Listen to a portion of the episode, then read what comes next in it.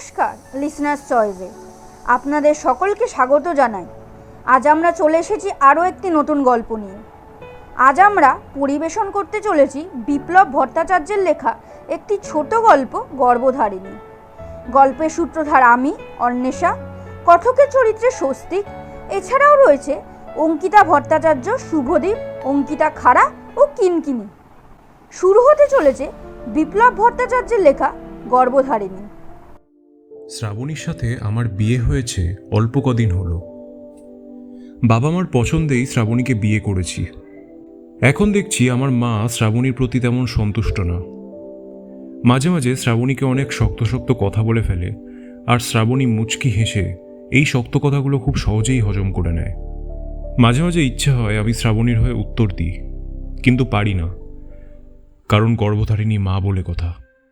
আমার চাকরির প্রমোশন হলো বাড়িতে মিষ্টি নিয়ে আসলাম সবার জন্য।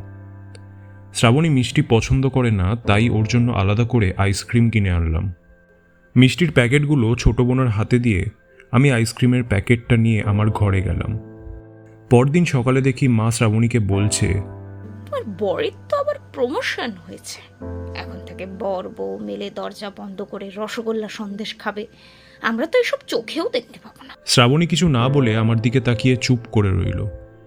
ও ভেবেছিল আমি ওর হয়ে কিছু একটা বলব কিন্তু আমি ওর হয়ে কিচ্ছু বলতে পারিনি কারণ গর্ভধারিণী মা বলে কথা।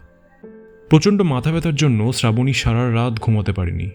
শেষ রাতের দিকে একটু ঘুমিয়েছিল। কিন্তু সকাল সাতটার সময় মা দরজার সামনে দাঁড়িয়ে শ্রাবণীকে ডাকতে লাগল। শ্রাবণী ঘুম ঘুম চোখে দরজা খুলে মাকে বলল কি হয়েছে মা? মা চিৎকার করে বলতে লাগল বাপের বাড়ি থেকে কি আট দশটা কাজের মেয়ে নিয়ে এসেছ? যে ওরা কাজ করবে আর তুমি নাক ডেকে বেলা পর্যন্ত ঘুমোবে? একটু পরে তো আমার ছেলে অফিস যাবে আর মেয়ে ইউনিভার্সিটিতে যাবে। আর তুমি এখনও পর্যন্ত রান্নাঘরেও যাওনি? শ্রাবণী কিছু না বলে মাথা নিচু করে চুপ করে দাঁড়িয়ে রইল।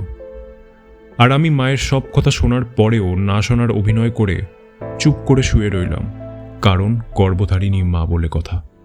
মাকে কিছুই বলা যাবে না। পারিবারিক একটা অনুষ্ঠান উপলক্ষে আমি সবাইকে শপিং করার জন্য টাকা দিলাম। শুধু শ্রাবণী বাদে। সবাই শপিং করল আর আমি শ্রাবণীর জন্য নিজে পছন্দ করে একটা শাড়ি কিনে আনলাম।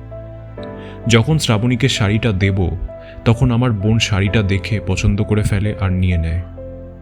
শ্রাবণী আমার চোখের দিকে তাকিয়ে রইল, কিন্তু আমি কিছু বলিনি। কারণ আমার নিজের বোন বলে কথা। সেদিন দেখি আমার বোন শ্রাবণীকে বলছে, দাদার যদি আগে প্রমোশনটা হতো, তাহলে কখনোই তোমাদের মতো নিম্নমানের পরিবারে আমার দাদাকে বিয়েই করাতাম না। কথাটা শুনে শ্রাবণী চুপচাপ হয়ে গেল আর আমি বোনের দিকে তাকিয়ে মুচকি একটু হাসলাম। নিজের আপন বোন বলে কথা। খাবার টেবিলে বসে বাবা চিৎকার করে বলল এই তরকারি কে রান্না করেছে? শ্রাবণী কিছুটা ভয় ভয় চোখে তাকিয়ে বলল বাবা আমি রান্না করেছি। বাবা তখন বলল এসব কি তরকারি রান্না করেছ? খাবার মুখে দেয়া যায় না? তোমার মা কি তোমার রান্না বান্না কিছুই শেখায়নি? শ্রাবণী চুপচাপ দাঁড়িয়ে রইল আর আমি এক মনে খাবার খেতে লাগলাম জন্মদাতা পিতা বলে কথা। বাথরুম থেকে এসে শ্রাবণী অবাক হয়ে আমার দিকে তাকিয়ে বলল তুমি জামা কাপড় সব ব্যাগের মধ্যে রাখছো কেন? আমি সেই কথার উত্তর না দিয়ে শুধু বললাম তুমি তৈরি হয়ে এসো আমি নিচে যাচ্ছি। আমি বাবা মাকে প্রণাম করে বললাম তোমরা আমাদের আশীর্বাদ করো। মা হাসতে হাসতে বলল তোর কি আবার প্রমোশন হয়েছে?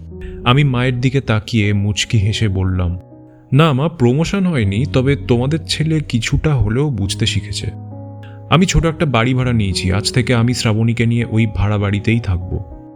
মা রেগে গিয়ে বলল শেষ পর্যন্ত তুইও অন্য ছেলেদের মতো বউয়ের গোলাম হয়ে গেলি?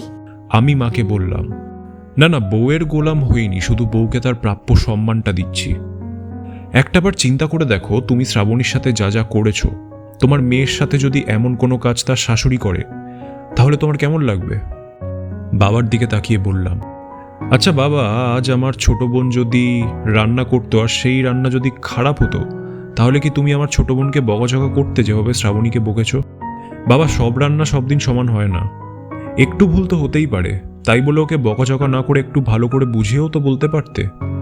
ছোট বোনকে বললাম দেখ বোন, তুইও একদিন অন্য কারোর বাড়ির বউ হবি। তখন যদি তোর স্বামীর দেওয়া উপহারটা কেউ কেড়ে নেয়, তখন বুঝবি কতটা কষ্ট হয়। তুই এখন ইউনিভার্সিটিতে পড়িস, তোর বোঝা উচিত, কাউকে ছোট করে কেউ কখনো বড় হয় না। ছেলে বিয়ের পর মা বাবার থেকে আলাদা হয় শুধু বউয়ের দোষে না বাবা মারও দোষ থাকে। কিছু বাবা মা কখনো মানতে পারে না ছেলের বউ ও মেয়ের মতো। তোমরা আমার বাবা মা তোমাদের উপর অবিচার করতে পারি না। কিন্তু আমার স্ত্রী তো আমার অর্ধাঙ্গিনী, আমার শরীরের অর্ধেক অংশ। তার প্রতি কি করে অবিচার করি? একটা মেয়ে তখনই সবচেয়ে বেশি অসহায় হয়ে পড়ে, যখন দেখে তার প্রতি অবিচার করা হচ্ছে, অথচ তার স্বামী চুপ করে আছে। যে মেয়েটা সবাইকে ছেড়ে একটা অচেনা অজানা মানুষকে বিশ্বাস করে এসেছে, তাকে কি করে অসম্মান করি? আমি চেষ্টা করব সন্তান হয়ে তোমাদের প্রতি আমার কর্তব্য পালন করতে, সেই সাথে আমি চেষ্টা করব আমার স্ত্রীর প্রাপ্য সম্মানটা দিতে। পিছনে ফিরে দেখি শ্রাবণী দরজায় দাঁড়িয়ে অনবরত কাঁদছে। আমি শ্রাবণীর চোখের জলটা মুছে ওর কানে কানে বললাম, আরে পাগলি, কাঁদে না কাঁদে না। মাঝে মাঝে কাছে আসার জন্যেও একটু দূরে যেতে হয়। আমি কোথাও বাড়ি ভাড়া নিইনি। অনেক দিন ধরে শ্বশুরবাড়ি যাওয়া হয় না। এই সুযোগে শ্বশুরবাড়িও যাওয়া হয়ে যাবে।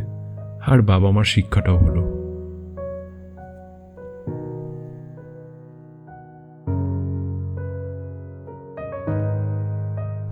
আপনারা এতক্ষণ শুনছিলেন বিপ্লব ভট্টাচার্যের লেখা গর্ভধারিণী। আমাদের আজকের গল্প এখানেই শেষ হলো। আজকের গল্পটা কেমন লাগল আপনাদের জানিয়ে দিন কমেন্টের মাধ্যমে।